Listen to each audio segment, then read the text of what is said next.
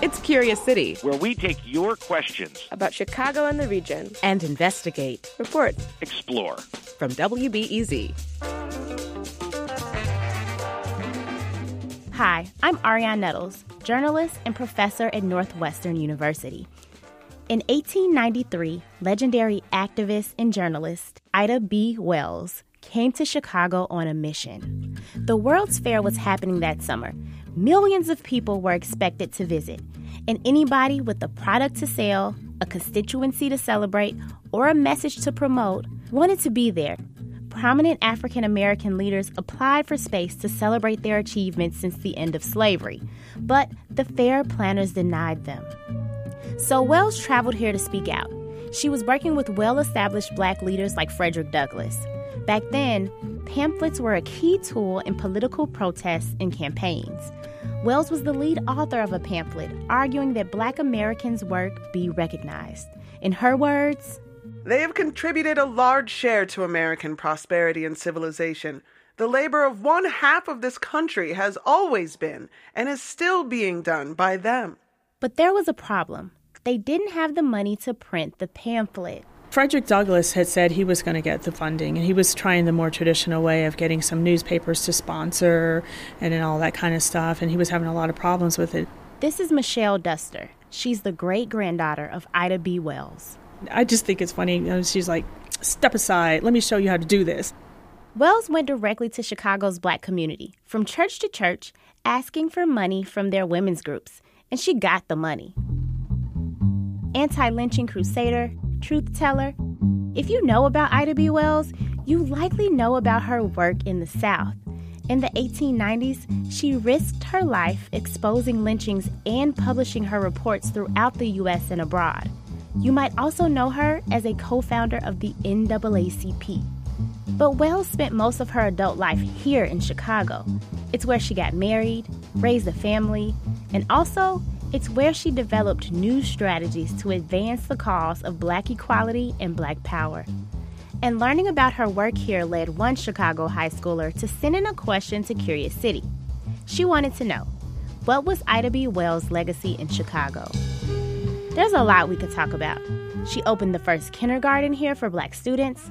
She fought against formalized segregation in Chicago schools, and one of the first issues she worked on was helping support new arrivals from the South.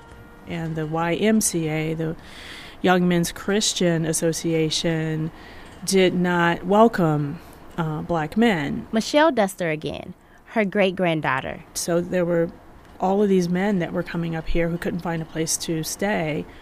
So she decided to do something about it. She started the Negro Fellowship League. It began as a boarding house, but it became so much more. It placed people in jobs and hosted political meetings and social gatherings. Wells was hoping that middle and upper class black Chicagoans would fund the Fellowship League, but she never got enough to keep it running. So she paid for it herself. She got a job as a probation officer during the day and ran the Fellowship League at night. But arguably, her biggest legacy in Chicago is how she built political power among black people, particularly black women. In 1913, Wells founded Chicago's first suffrage organization for black women, the Alpha Suffrage Club. Soon after, women, black and white, did get the right to vote in Illinois, but it was limited. They could vote in presidential elections and some local elections, but there were some offices, including U.S. senators and representatives, that they couldn't vote for.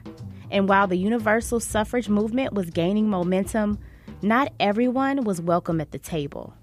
There were white women who were very upset that black men had the right to vote, but white women didn't. Annie Logue is president of the League of Women Voters Chicago. She says black women also got resistance from black men. There were some black men who thought that if black women could vote, that would dilute their power, that would make them weaker. Ida B. Wells, she made the point that if black women could vote, that would strengthen the power of the black electorate. So she started organizing and educating black women. In the 1915 election, those women had the opportunity to vote for a black candidate for alderman, Oscar DePriest. there had never been a black alderman. She did an enormous amount of work to get Chicago's first black alderman elected through basic civics education, explaining to people why this local government position was so important, and also just doing the basic nuts and bolts campaigning, you know, knocking on doors, telling people why it mattered, um, and really motivating the electorate. And the work paid off. Oscar DePriest won and became the city's first black alderman. And according to Wells' autobiography, it's because a third of the votes he received were from women. And so, when universal suffrage was finally ratified in 1920, Wells had already showed that black women were a powerful voting bloc. That's true to this day. For the rest of her life, Wells put her time, money, and energy into city politics because she believed Chicago was the place black people could make real gains. As she once wrote, On only one spot on this broad United States have colored citizens demanded anything like adequate political recognition, and that one spot is Chicago. Today, a century later, the work that Wells began continues. Black Chicagoans still suffer from inequitable housing, economic opportunities, and education, but many victories have been realized. For one, black women now hold the most powerful seats of local government. Cook County State's Attorney Kim Foxx.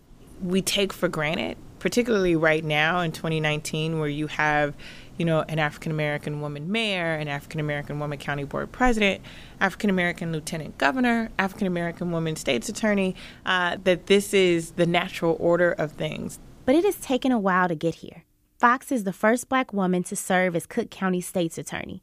She points out that for Wells, it was always important that political movements include everybody she was way ahead of her time. There's a lot of conversation about diversity and inclusion right now, a lot of conversation about intersectionality right now. Ida B. Wells was at the forefront of that, at the absolute forefront of that. So, in answer to our question about Wells' legacy in Chicago, there are many. Perhaps most notably, though, she empowered and mobilized black people, and especially black women, to claim political power but for decades, a now demolished Bronzeville housing project was the only major city landmark to bear her name. This year, that changed. Congress Parkway was renamed Ida B. Wells Drive, making Wells the first black woman to have a downtown Chicago street named in her honor. The sign unveiling ceremony was emotional. I was there. And as the room started to sing the Black National Anthem, lift every voice and sing, I could feel the weight of this monumental moment.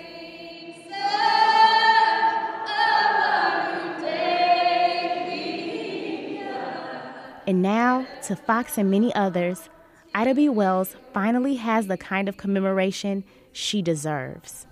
In all of the legacy that she has laid around representation and voice and truth telling, uh, there is something tremendously powerful about driving into the central business district and seeing her name.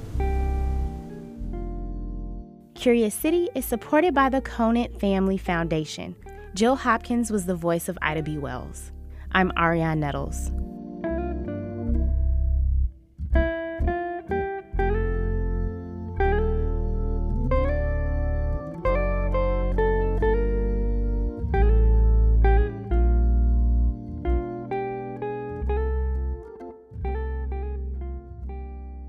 Next time on Curious City, start on D, ready, go.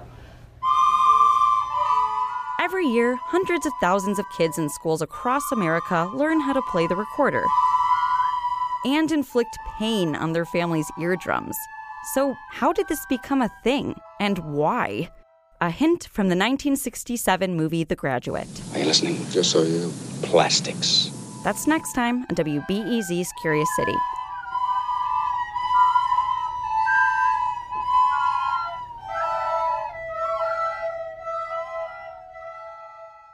I mean, I love Jay Z and Beyonce. Don't get it twisted. But Ferdinand and Ida, black love goals. Okay? I want to boo just like Ferdinand L. Barnett. He owned Chicago's first black newspaper, which I love, right? He was really accomplished, super smart guy.